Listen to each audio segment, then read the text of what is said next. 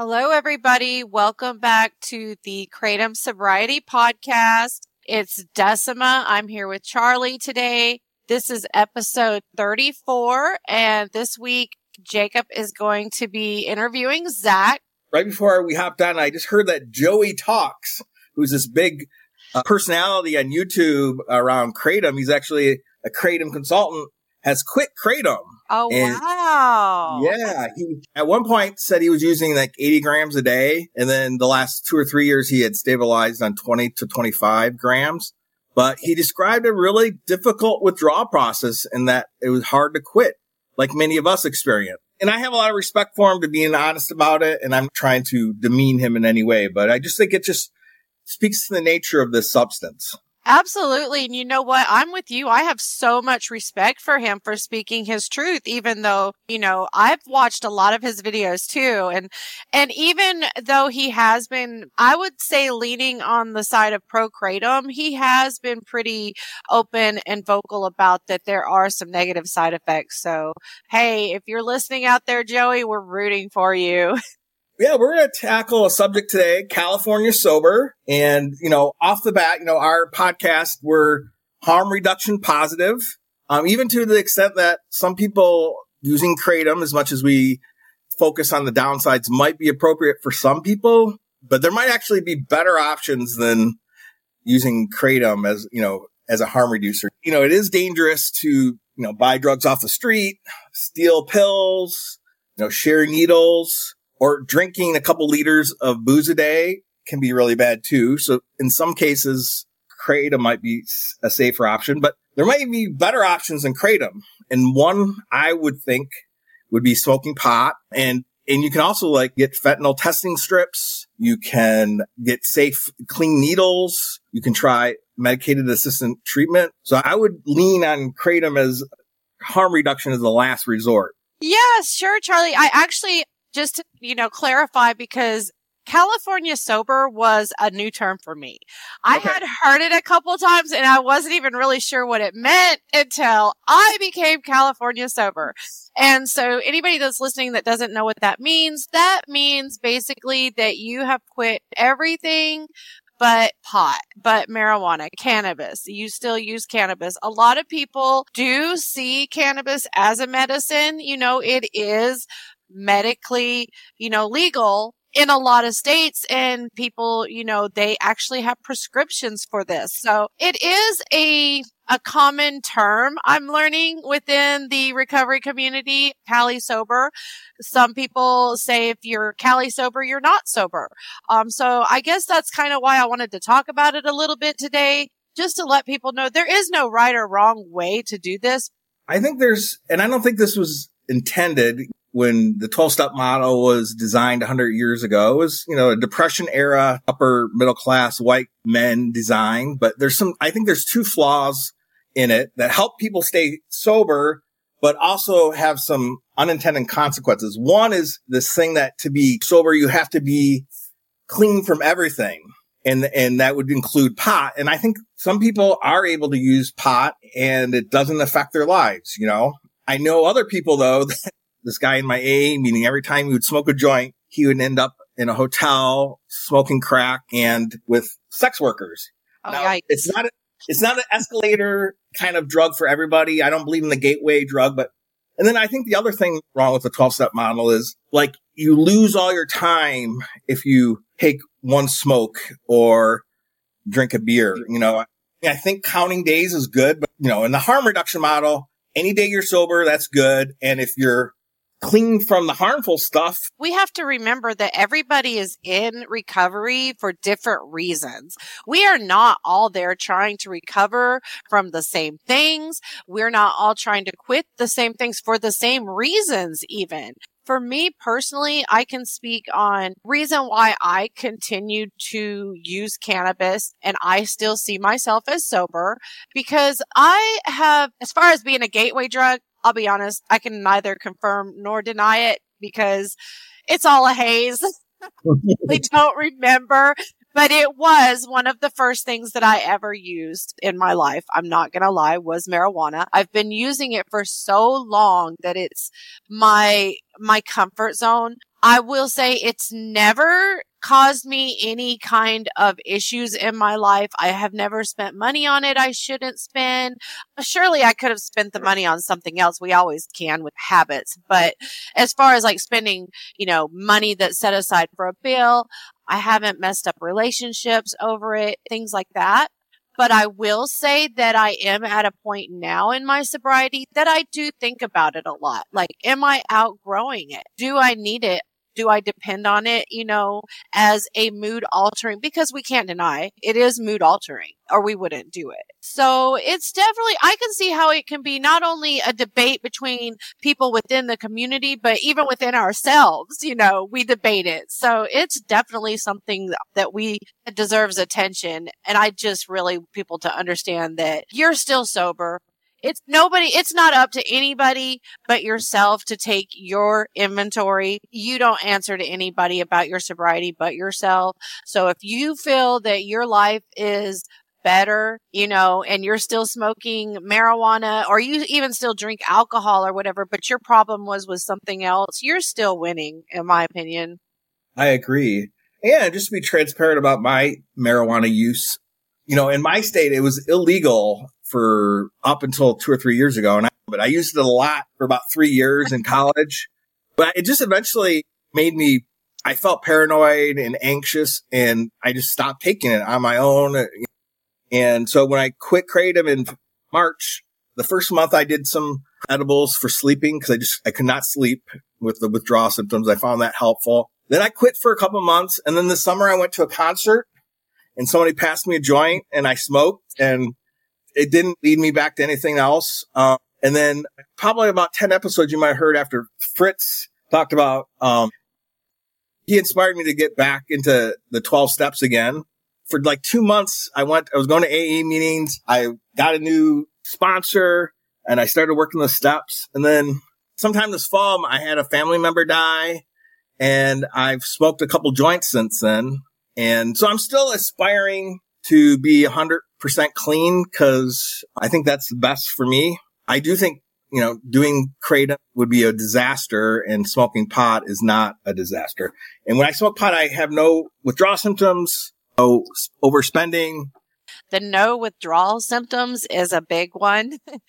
It yeah. actually just became legal in my state as well. And it's funny okay. because I was joking about the fact that it finally became legal after all these years and I'm considering quitting but it has become, you know, marijuana has become so mainstream now. Would you believe I actually took a drug test for a job recently and they tested for everything but weed. And I was like, I yeah. was so impressed. Like, so it's definitely something to consider. And that's the other thing is I've always been able to quit pot like on a dime without any problems, partly because I don't like the effects.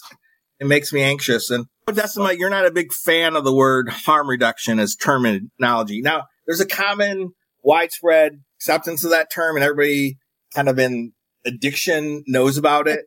Right. Let me, I just want to be clear that I'm, I'm a huge fan of harm reduction. I'm just not a fan of the term.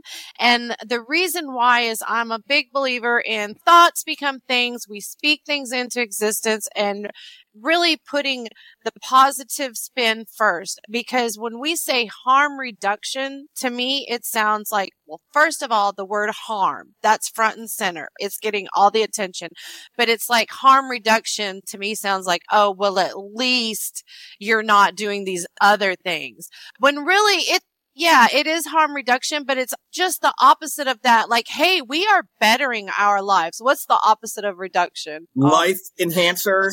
Exactly. Um, yeah, mean, affirming something like absolutely. Just thinking, I want to start a movement to change yeah. that. I mean, one person's drug is another person's medicine. True, true. so. Absolutely. And don't let anybody tell you if you're clean and sober. That's nobody's place but your own to tell yeah. you. Hey there. Before we play the interview, just a warning. Zach's audio file has an echo in it despite a lot of tinkering, I can't quite get it out. So be aware, might be sound better on external speakers than headphones.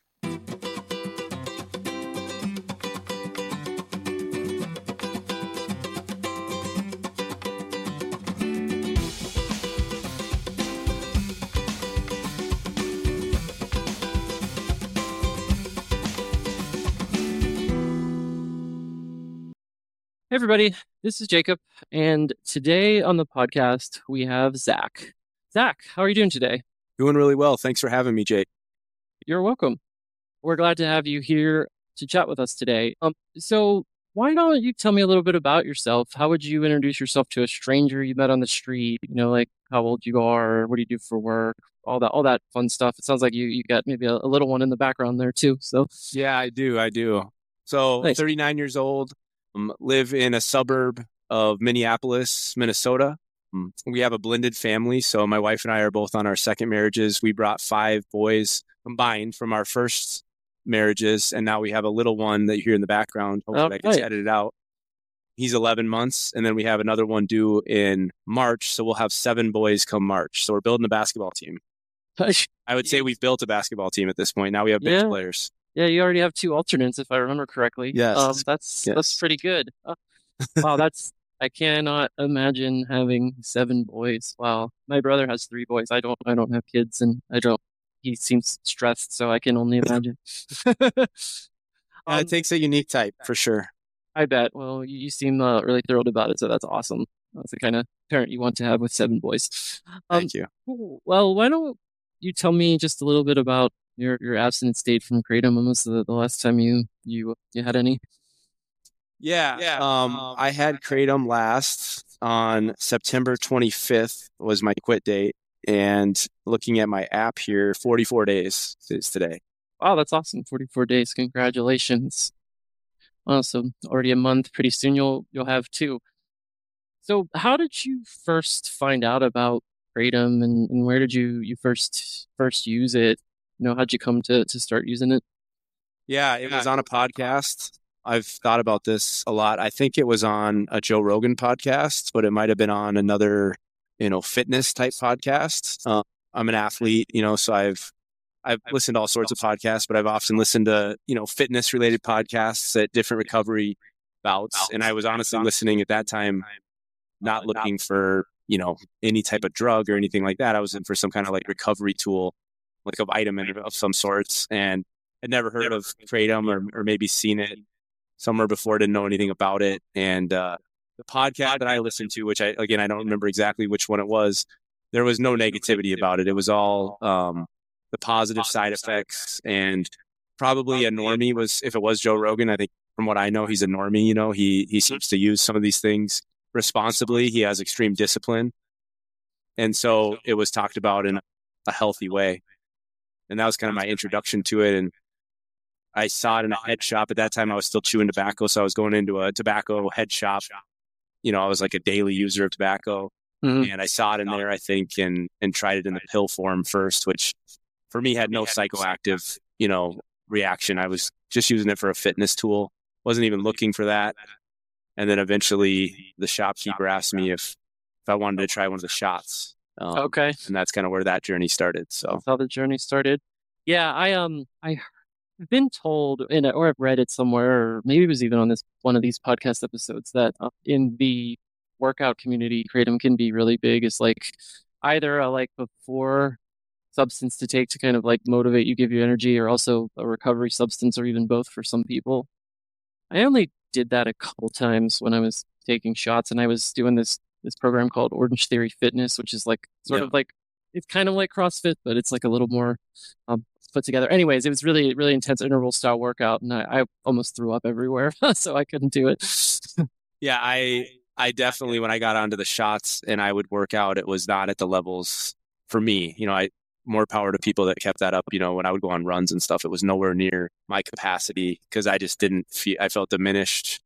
Yeah, I felt good, right? Like the high of kratom and motivated, but I, you know, my heart felt a little weird at times. And yeah, I know I felt like if I pushed myself, I would end up doing what you talked about. And I can't imagine an Orange Theory workout because I've done those, and I would not trying to do those on those shots.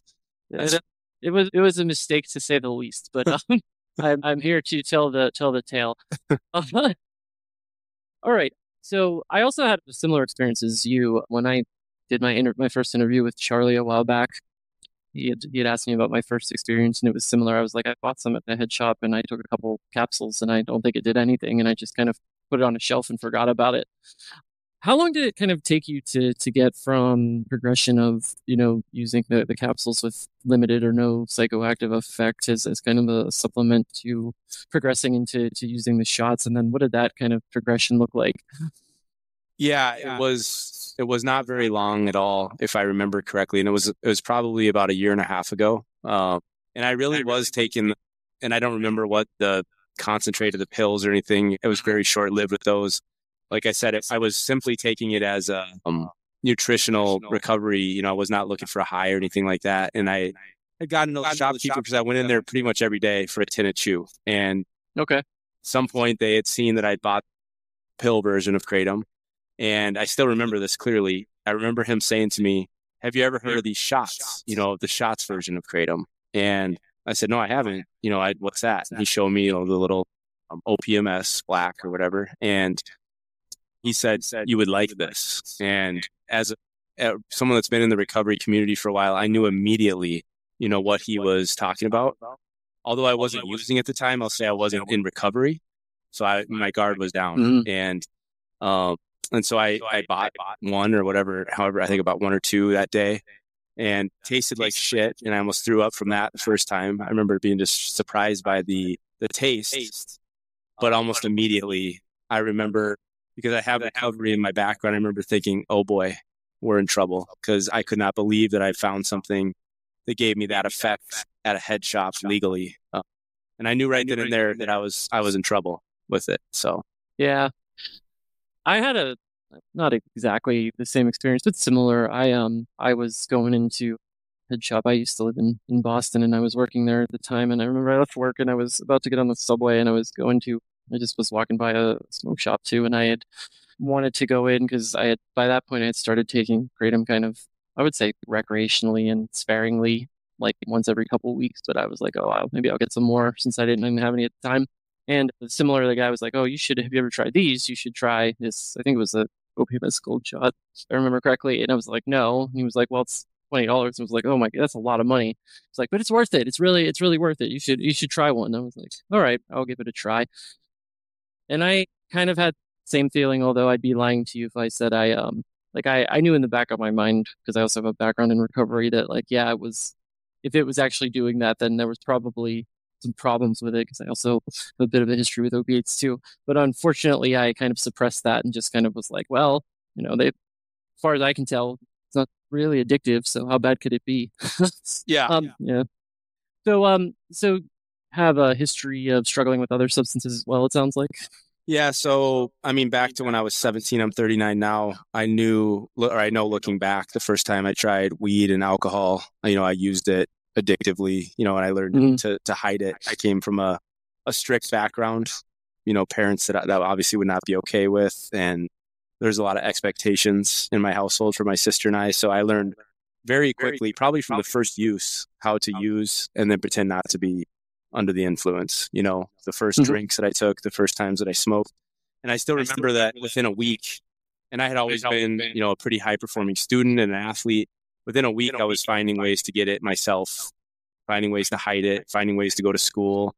You know, and that's carried through through my whole addiction. You know, I spent so much time getting high, getting drunk, or whatever it is, and then pretending not to be. And that's an exhausting place to be. You know, it just seems like I've surrounded my life and you know whether it's for school or work or the relationships i've been in you know it's not been okay for me to use the way that i want to use so i use the way i want to use and then i hide it but yeah, yeah. i advanced into um, you know college barely graduated you know because the i kind of had some freedom for the 1st mm-hmm. time and just kind of sees get degrees attitude uh, and then after college got introduced to some harder you know college was just kind of weed and alcohol more a lot yeah. of it pretty much every day and then post college got introduced to cocaine and ecstasy and and then pretty much you know through my 20s uh, i tried everything you know i tried opiates pills i tried did doctor shopping for a while i like i said ecstasy at one point hmm. some heroin came into the mix uh, and then the treatment started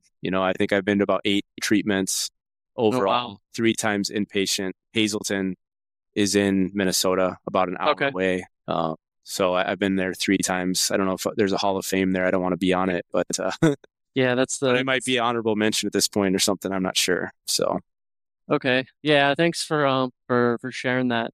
We have, we have quite a lot of similarities. I am two years older than you, but I also like the first time I drank when I was like 16 or 17, I just remember being like this is this is this is the feeling that I that I want and it was kind of on from there. My parents weren't super strict uh, and they were pretty busy, so like I could get away with a lot. It wasn't until I um but that also like I don't know. By the time I got to college, I was like, I, I did so much nonsensical, stupid shit in high school that I was kind of mellowed out a little bit for a little while. So I got, I was able to get through that kind of with my head on my shoulders, I would say. But ever since like then, when I was in relationships or when I had like roommates when I was in my twenties and living in the city, I, I got really good at hiding it too. And I just remember, um, when I finally like truly had enough with drinking and using in my mid thirties, when I told my wife, she was like, I don't know how I didn't didn't notice this, and I was like, well, it's because I'm you know I'm good at I'm good at what I do. Yeah. I'm I don't mean that in like a proud way. It was just like I was I was really good at hiding it and pretending everything was okay when it wasn't. But you started with the capsules and eventually went into the store, tried a shot, and is is that when kratom started to become a problem for you, or did it kind of further ramp up and then and then become a problem? Tell me a little bit about you know the, the progression there into it ultimately uh, starting to to be, become truly a problem for you. Yeah. So if that was, like I said, the timelines are always a little fuzzy for me. If that was roughly a year and a half ago, the first time I tried a shot, and I knew in that parking lot that day that it was going to be a problem because it was something that I could go and get legally. Um, Mhm. And I was already starting the um, thought process of how I was going to, you know, cover it up with my wife. And I, I shoot at the time. So there was going to be an ability to have charges for a tobacco shop. Um, which at the time I wasn't thinking through how expensive these things are, right? So yeah. it's gonna be it was gonna be harder than I thought at the time, but mostly it was that I don't have to doctor shop. It has an opiate like feel, and I don't have to go in a back alley to get it. I can go and legally get it, uh, and I just couldn't believe that that was high that I could obtain uh, in that way. I guess you know. I guess I can remember different points in my life seeking out a legal high and not being able to find one, and this just kind of fell into my lap. And so it was um, immediate everyday use at that point. It was just a, it was just you know one shot a day. In the beginning, if I remember like the Virgin, um, you know, my Virgin system with kratom, it was enough to last the whole day. You know, and I didn't have psychological and the physical cravings. You know, that was fine. Mhm. If I took it, you know, mid morning or midday, that would be fine. I don't know exactly how long that lasted, but obviously it eventually escalated. You know, if, well, if one's good, then why not have two? You know, and uh, start in the morning, and, and then I would time it out. You know, I always seem to remember having a five hour rule with myself, like I'm going to spread them out five hours apart. And I would, you know, when I'm using, I'm very like it's consuming me. Yeah, I'm thinking about Yeah. when's the next use coming. And that's probably, me like fooling myself that I'm doing it safely or something because I didn't read the five hour thing anywhere. It was just a, a thought process I put on myself, and that ended up obviously changing and uh, going away anyways. You know, as I evolved into the addiction with it. So I think um at least from my understanding, like when you when you put like rules in place, that's a classic telltale sign of, of an addiction problem.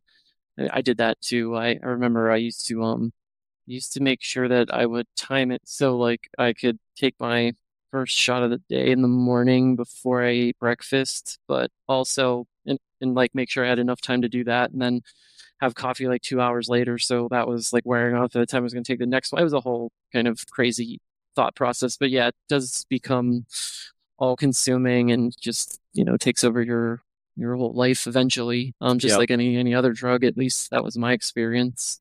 I, I I think the um like you said the the ability to obtain it at a store was was rather unique. I was I was kind of shocked myself. I was like, I can't believe that um you know you could just come in here and, and, and get this and basically feel like you took a ton of oxycontin. yeah, to be honest. I mean, in the beginning, I've heard, you know, listening to the podcast uh, episodes through the last few months, um, really from when I started to get clean 44 days ago, I remember listening to it in the very beginning and all the way through. It felt like the limitless pill to me, you know, like in the beginning, Yeah. it was, um, it was like a cocaine and opiate mixture, you know, and I'm in sales. I own an insurance agency here in Minnesota. And so Okay. in the beginning, and I've heard this story told so many times, uh, my work production was elevated and it was like, well, this is double win, you know, even though in the back of my head, I knew what was, I know that that's how drugs can react to me at first and then the mm-hmm. downfall is coming. But, you know, when I'm in active addiction like that and something's feeling good and, and new and exciting and I'm performing, you know, so at least in the work sense in the beginning. So, yeah, I, uh, exactly you said, I think all the probably all the guests I've talked to have said the same thing that like it was it was super helpful from a productivity perspective. And the other thing that's weird about kratom is like unlike you know alcohol or opiates or I don't know, not maybe not stimulants, but at least those uh, several other categories of drugs, maybe benzos. Like if you take enough, right, you get to a point where you're kind of knocked out and incapacitated, and you're not making sense. And I never really had that experience with kratom. Looking back in hindsight, I can definitely recognize now that I wasn't performing at the level that I could have been, and it, I was definitely fooling myself, especially at the end. So, um, yeah. So, what happened made you decide that you know you had to quit? Yeah, yeah so, so, I've had a couple of attempts in the last year and a half. Obviously, the most recent is you know 44 days ago. Uh, you know, hiding the, hiding money, the money, you know, having the family that I described, and mm-hmm. having a wife that manages the finances. You know that that got hard to find cash or to yeah make gas station withdrawals you know all the things that i've heard people do i did all those things um, and then you know like we just talked about the downfall started to come you know the the performance would wane the social um, you know because it gives you that sociability you know where i just want to be talking to people which again is perfect for sales that started to wane you know and i did mm-hmm. that a lot too right i wanted to to isolate more and my wife has been through a journey with me. So she knows the signs, you know, and at first, because it doesn't have the nodding and slurred speech and the physical signs, although he was able to eventually see like the pin, the pin dies, you know, she, okay. Yeah. she would see that in me. Uh, I would try to cover up the smell on the breath because it obviously has a pretty terrible smell, but she started stuck with me, right? Especially mm. the that I used. It was, and I figured out when I was quitting, it took she smelled it on me for like three or four weeks, uh, you know, coming out of my system. So, yeah. of course, if I'm in active addiction, using it every day. So, anyways, those things kind of got um, found out, I guess. Mm-hmm. And uh, and I, I knew I knew in the back of my head, like we talked about with recovery in my background, I knew that um, where it was taking me was not going to be to a good place. So I tried, to quit, and it was cold turkey. You know, we'll say somewhere around a year ago or a mm-hmm. year and change ago and it was terrible. Yeah, it was it was absolutely terrible. It was extreme sweats, uh, you know, all the bathroom stuff that we don't even have to talk about, and uh, I just remember like the leg issues, the restless leg, and yeah. getting up seemingly multiple times during the night because I couldn't regulate my body temperature and I was sweating my wife out of the bed and I would go in in the fetal position in the shower uh, just to, just warm, to warm up, up and mm-hmm. get, dry, you know, because I'm just miserable in my sweat in the bed and I'm freezing. And then I'm hot and then I'm freezing. And I remember going through that for days. Uh, and then, you know, eventually kind of coming out of it a little bit and didn't really jump back into recovery. I maybe went to a couple meetings. I know how to do that. I've been to, you know, thousands of A meetings, worked the steps and stuff.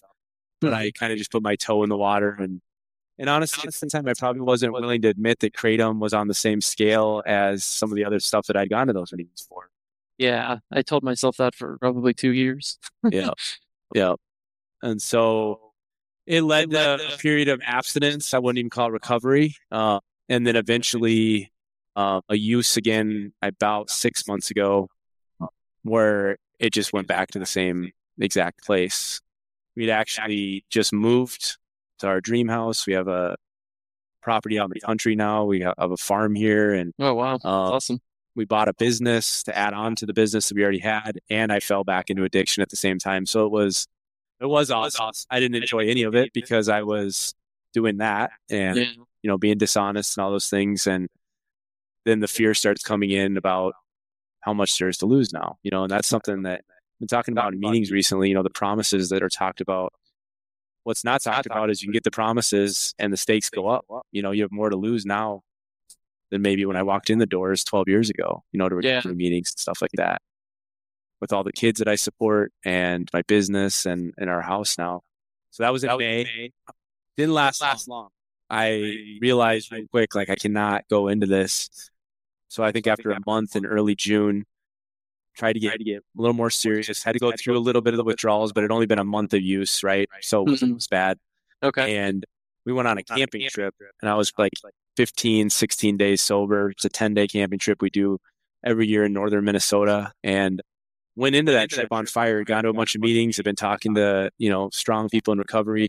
And then we were in a remote place for 10 days. And I made what I do often, like good excuses. You know, there's no meetings around here. We're in remote Minnesota. There's no service. I'm with my family.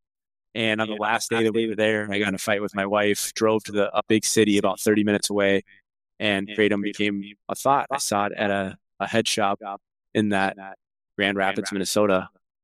And I said, I'll just do it once. The, the greatest lie an addict will ever tell themselves. Yeah. And uh, so that was mid to late June, the end of our camping trip. And that started me on a journey until September 25th.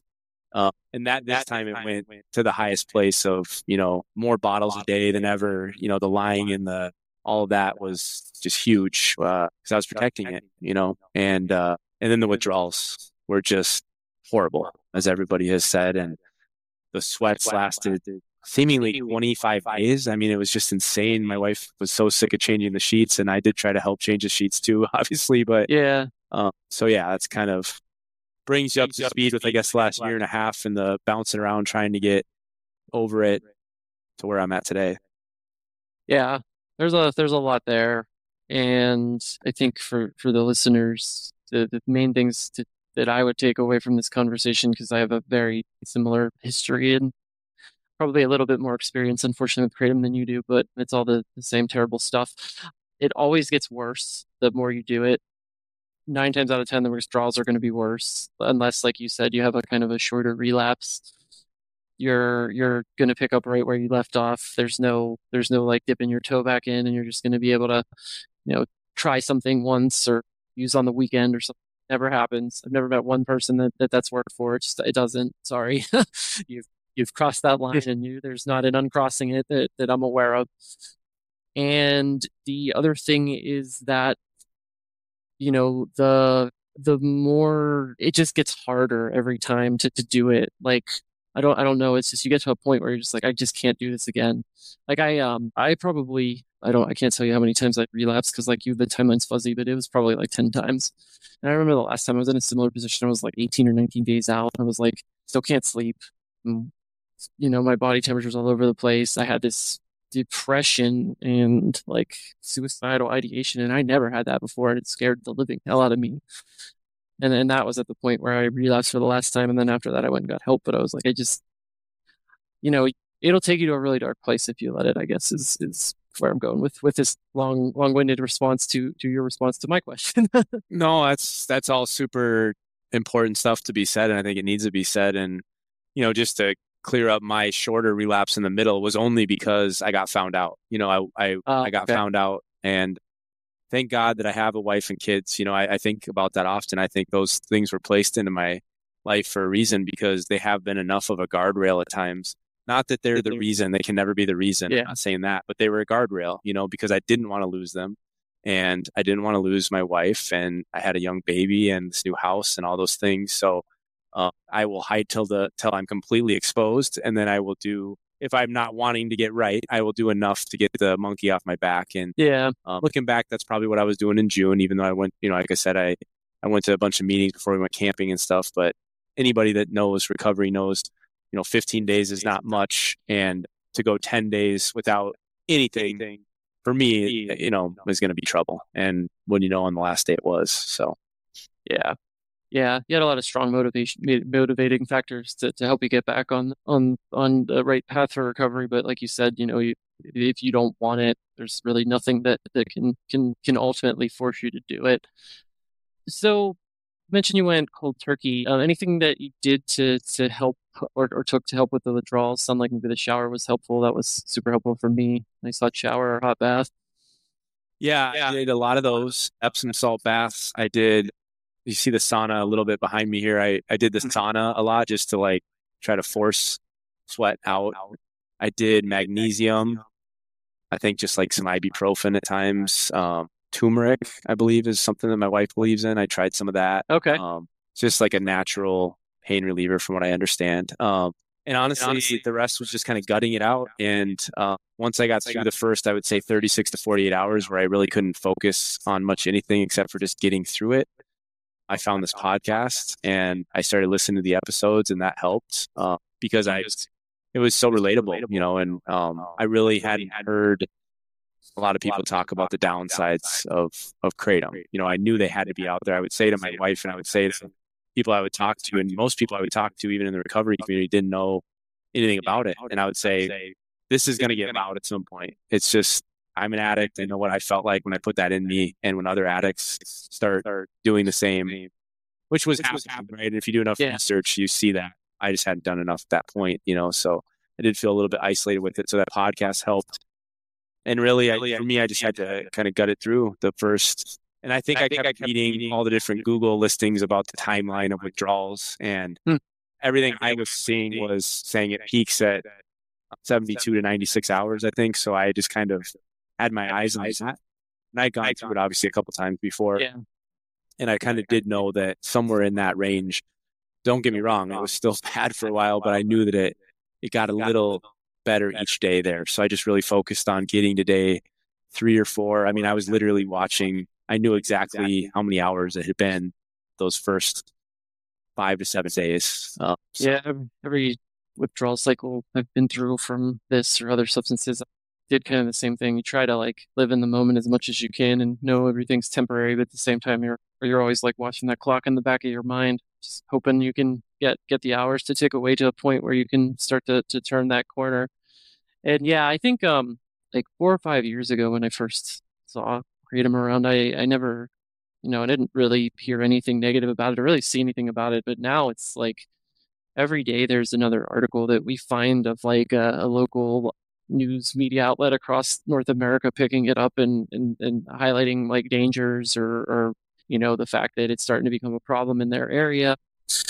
Our podcast is growing in a Facebook group that's kind of devoted to quitting kratom and as a as a moderator, I get like several requests a day and it's not even like one of the big ones so i think it, there's there's a huge portion of the, the population that has found themselves trying the substance and didn't really probably like us understand what they were getting into at first and are gonna have to get themselves out of it at some point and hopefully we can we can be there to help them i have a sidebar question um just because i'm curious so you have a sauna and i traveled to the nordic countries for vacation this summer because I didn't really go anywhere when I was in active addiction. I was like, I should yeah, go somewhere. talk about that. Yeah, so sauna's really big there, and I know you know being in, in Minnesota and that part of the country, is that common? Like, since do the same as your like Nordic uh, brothers and, and, sisters across you know, the, I hadn't the ocean. It, I hadn't thought about it in that way. I'm sure there are people I've seen like outdoor, like the barrel sauna, yeah, and things like that.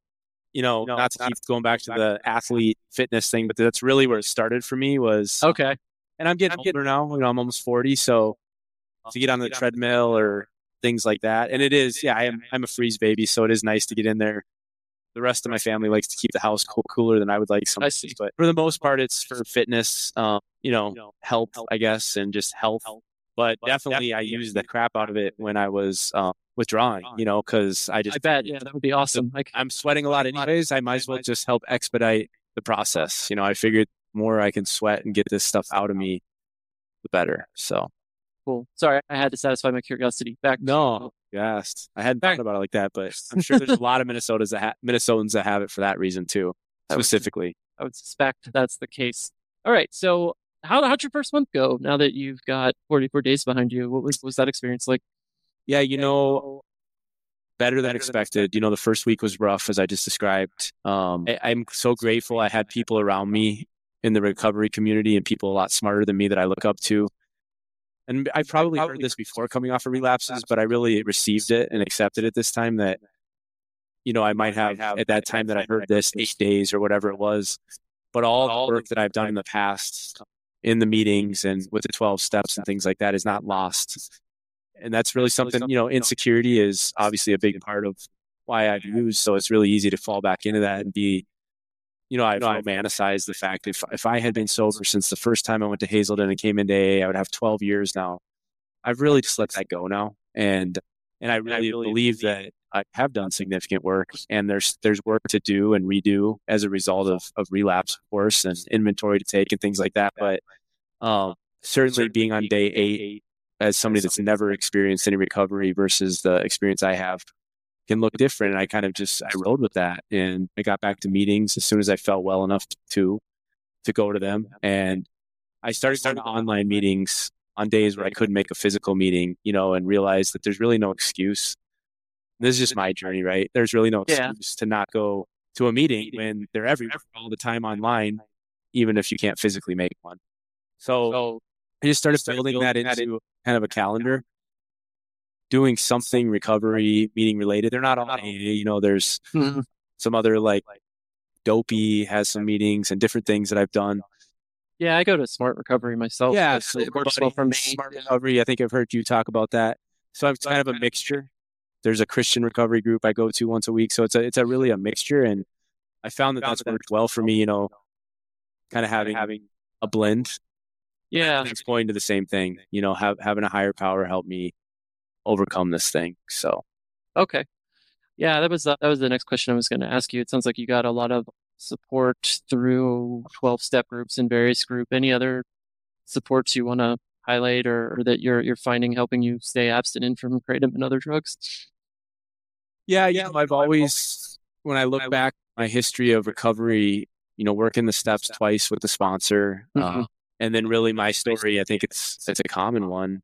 If you listen out there, you know, getting some solid recovery and having some promises come true and then stopping doing the work, you know, and that's been my experience, you know, like not all at once because it's insidious and it's smart, you know, it's like, like, well, five, five meetings is working. So let's try four because, and usually it's good excuses for me. Like yep. I've got to coach my kids or I'm going to help my wife tonight or, you know, sometimes I want to watch the ball game or whatever.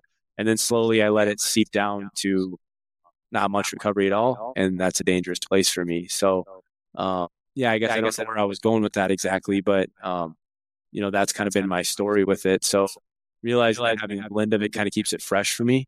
And yeah. Uh, and and a variety is has been helpful at least so far in this this journey.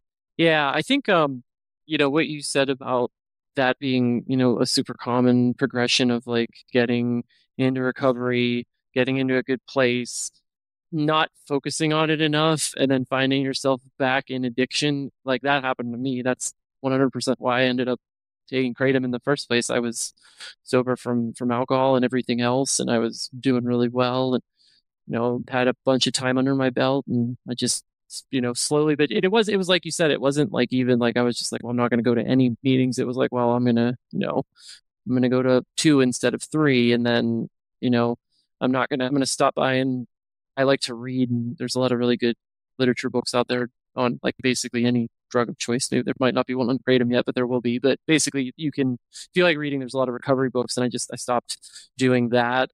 So that's one of the reasons why I'm I'm doing this. I'm trying to do various different activities to kind of not only help out others, but you know more or less keep my myself on track. The other thing that I really think that that you said that I think if if I was listening to the podcast, I'd hone in on is that having various things. A wise person that has much, much more sober time than I do told me that, you know, there's there's things about every single specific recovery program that you're not to like. So like if you hate AA, I guarantee you there's probably one thing that you could take away from it. If you just are open to listening to all of it and taking what works for you and leaving what doesn't. So, and I think you're uh, you're also really humble, which can tell like people that have been through a, a bit of a rocky road like that because I, I felt the same way like you know why when i was first trying to seriously quit alcohol I was like why me? You know why do i have to quit drinking? Why did this have to happen to me? And then you know once i i did that and then i found myself struggling again with a different substance. It's like well I already did this. Why do i have to do it again? You know? And it wasn't like okay well just doesn't doesn't matter why you have to do it. And you don't like and you can keep struggling but you know looking at being humble about it i think is, is important yeah you said something i meant to say when you initially asked me the question you know being servant's heart you know and and what you're doing with this podcast is your version of that you know and i'm sure you're doing other stuff too and uh, I, I, I tried to sponsor people years ago when I went through the steps and they went back out, which is kind of what happens. I mean, how many times have I done that to sponsors? I took it personally or or made an excuse and, and kind of stopped making an effort to be available. And so I've long known, if I was honest, that that's one of the missing components is giving back what was so freely given to me. So um, what I've done in the last month is part of one of the recovery groups I'm in.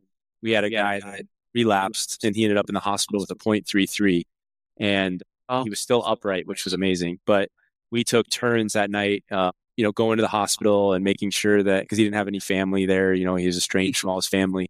Uh, and when I left the hospital that night, exhausted and driving back to my farm, I've never felt so grateful for whatever I had at that time. Maybe thirty. That was like a week and a half ago. Thirty-two days. Yeah. Um, and those are the type of things. And I've I've done some of that before, like taking meetings at detox, but it's been many years. And uh, that stuff is so important. You know, that's what the podcast is too, right? We listen to these stories, and it's it's uplifting and we can relate. Uh, getting it ground zero like that with somebody that's you know in the hospital with a 0.33 and they're going to be taken in the middle of the night to a detox and they don't know yeah. have their job on Monday. For me, it was extremely powerful, and I'm really glad. How's your life today, kratom free? Yeah, my my life is in an amazing place right now. You know, 44 days sober and waking up with a disciplined routine. Uh, for me, it's got to start right away in the morning you know, getting close to God. You know, I, I do some prayers, you know, some prayers from AA, some prayers just for myself. And then I do some readings, like you talked about, different recovery books, kind of keep it fresh. Sometimes I'll listen to, to videos or things like that in the morning, but I just really try to start my day, do some meditation. I'm not good at that at all. Very busy mind. Um, but I just really try to do that um, every single day before I do anything else. And so for me, that means waking up early in the morning because I got a busy household uh, yeah, a business to run. And uh, that took discipline because I'm not really a morning person by nature, but I realized how important it was for me to start my day that way. So I've kind of made myself into a morning person, uh, which is crazy because I never thought I would be. But I also have a lot of gratitude to to be healthy and alive because, like you said, after you've gone through a few of those episodes and those withdrawals, I never want to go back to that. Um, not the first few days, and not what it was like even after a couple weeks. You know, in the yeah the PAWS or whatever they call it, right? And the sweating and the all of it. So yeah, no thanks. Me me either. I don't ever want to do that again either. all right. Later a little bit of a later question. If you could travel anywhere in the world, where would you travel to and why? That would absolutely be back somewhere in Mexico with my wife. We had a couple okay. years in a row where uh, we had some trips. The kids were with grandparents, and we were able to go to Mexico for a week to ten days which is for us is very rare. Obviously, having a big family. Yeah. Uh, COVID happened, and you know, obviously that put travel on pause. And now my wife's been pregnant, you know, for a couple years running here with these these little, little guys. Yeah. Um, so at some point in the future, we'll get back to that. I don't know when that will be. Obviously, we got to get these little guys uh, probably a couple years in and things like that. But that would that would be definitely where I would where I would want to go again. Awesome. Yeah, I, I should take a taken a tropical vacation in a very long time. Maybe that'll be. I'll put that I on my recommend. put that on my list soon. All right. Um. So, what is your best advice for someone getting ready to quit kratom? It's a great question. To prepare yourself for the mental side of it, you know that, and everyone's quits probably going to look a little different, right? If it's cold turkey or or taper, that, which I really just learned about from listening to the podcast. You know, I have no formal education or, or research on that. And I have no opinion on how somebody does it. For me, I knew that it was going to need to be cold turkey, just knowing myself. Hmm. the tapering would not work, you know, if I was just being honest with myself. Yeah. Um, and so preparing myself for what was going to be a tough few days, you know, especially in the beginning. And tough is an understatement. And then I would, I would, I would say ask yourself, are you really wanting to be done or you just wanting to take a break because if you're doing it to take a break, man, you're going to go through hell and then you're going to go through hell again the next time that you, you take a break.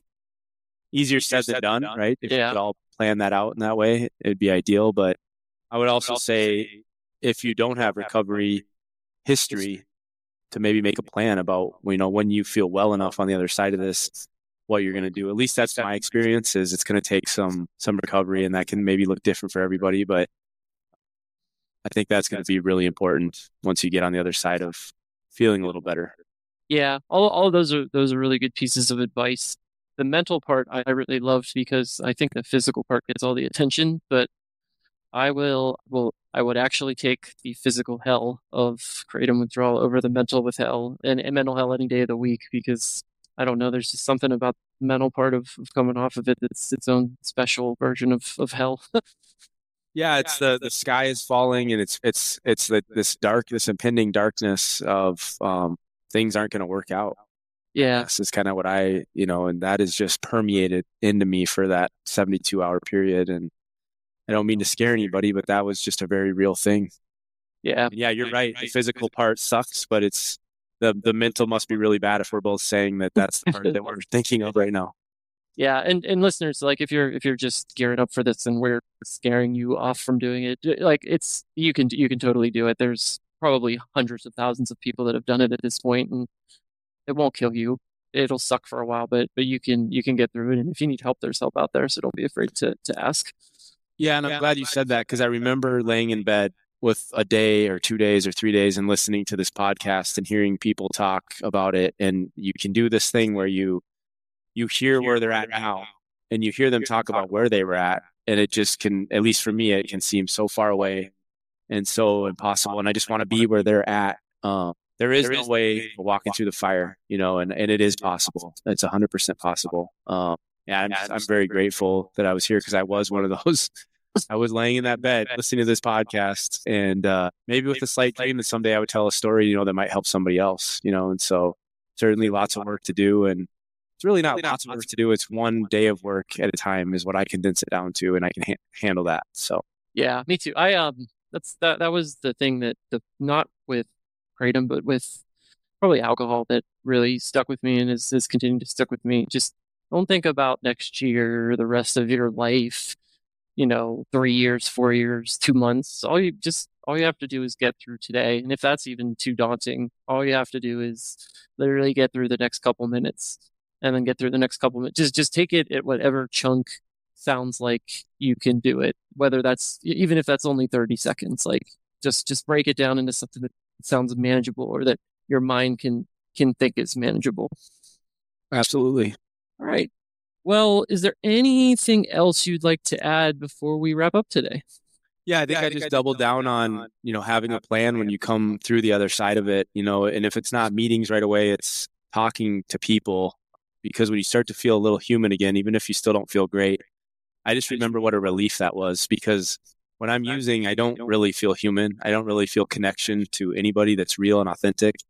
And I remember the relief I had, even though I wasn't feeling well physically and there was still some of that doomsday. When I started having some authenticity to conversations again, that was helpful for me, you know, even just a couple days in. And then obviously, as I started to feel a little bit more comfortable in my own skin and a little better physically, I crave that more, you know, and it's amazing how much connectivity I have in my life now compared to 44 days ago. I mean, it's as I'm thinking about it right now, it's you know all the, all the places I'm coaching and where I'm doing business and my family and the engagement I have compared to the complete isolation that I was living in. Uh, I think we're wired to be connected, you know, and this disease really takes us away from that. So, yeah, human beings are a social species. Uh, we wouldn't have built civilization like we have without cooperation and interaction with each other. So, I think you're you're definitely right.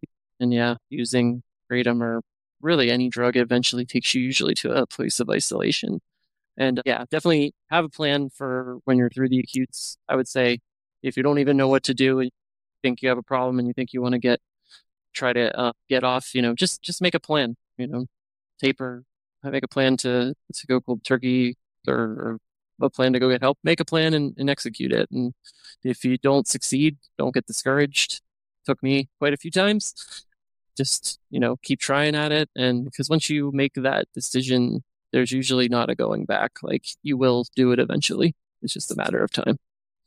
All right well with that thank you so much for joining us today zach and i hope you have a good evening. Thanks jacob. You too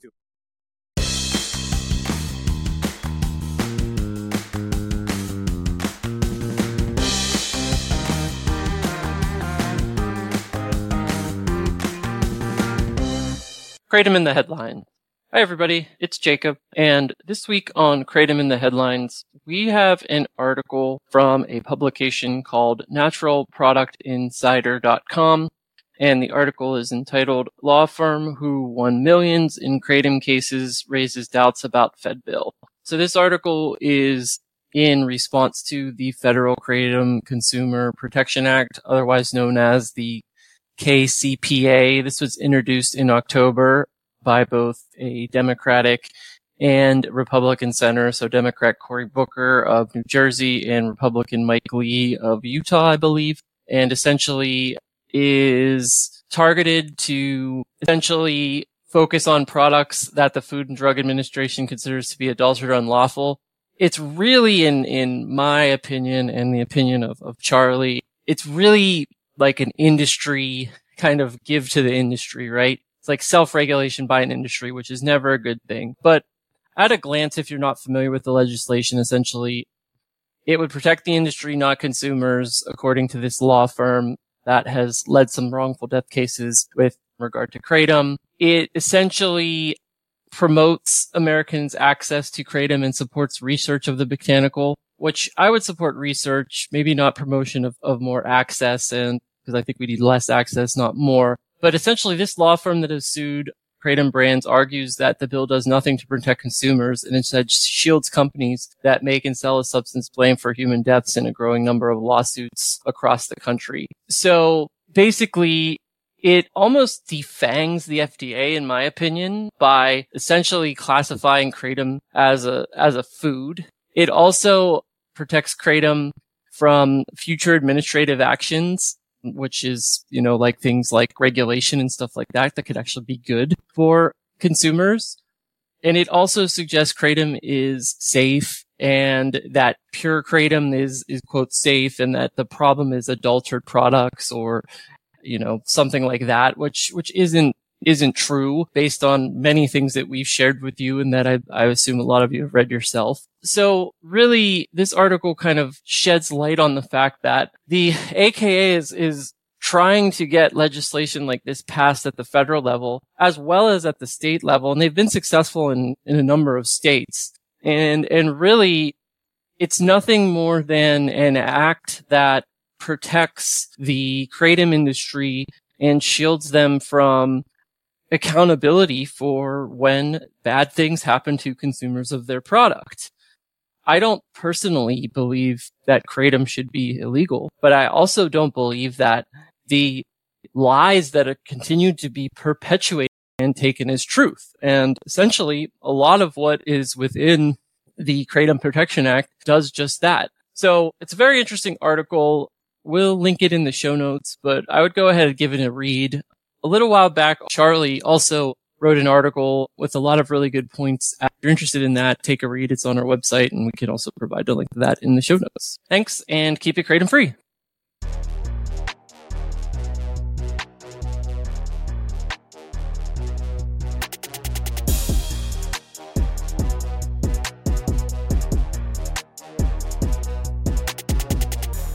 Resource of the week. Today we're going to look at an article from the Wall Street Journal. It's entitled Cannabis that people are using for anxiety is probably making it worse. The subtitle is Anxious customers are looking for help and pot companies have promoted their products as an answer. This is a pay for view article to read. It does look like you can listen to it for free. They have a $1 cyber special right now, which might be worth it to be able to read the over 700 responses the commentary in the discussion forum is very similar to what we see around kratom. There's people that say that pot is a godsend. It's plant medicine.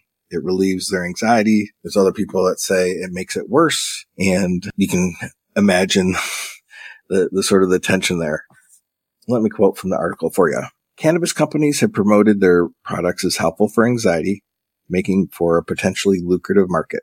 Anxious customers have turned to weed and edibles for relief as treatments for their problems have become harder to find. The number of available and affordable therapists badly lags demand and traditional medications don't work for everybody.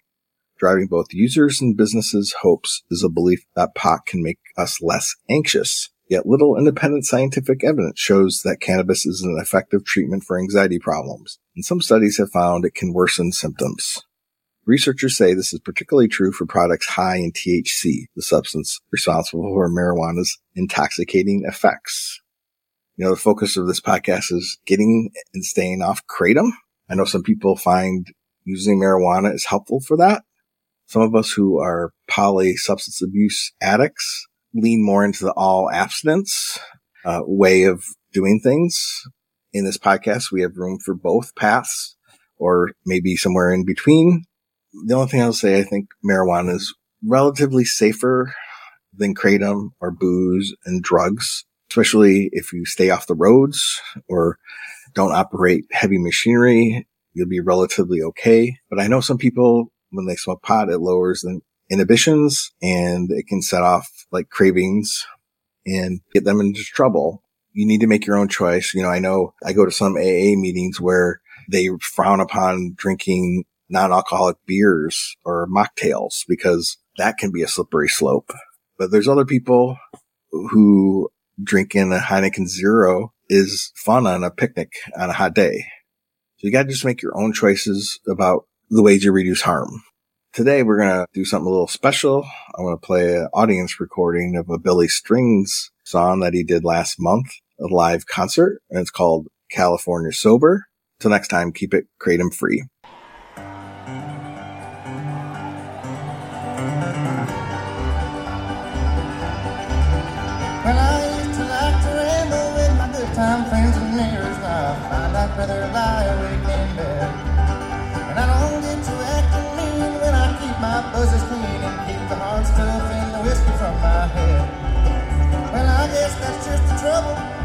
Always seeing double and the lines are getting twice as hard to see.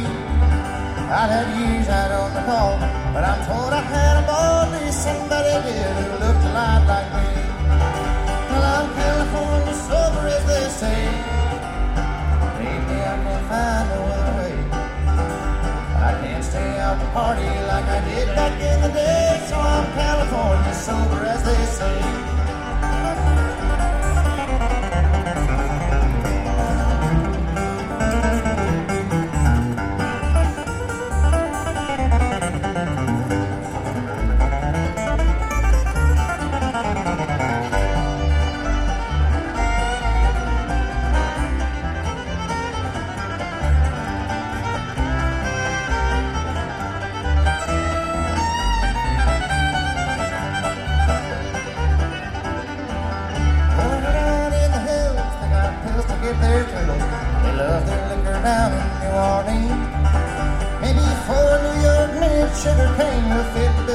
But in no time flat you're out of what you need.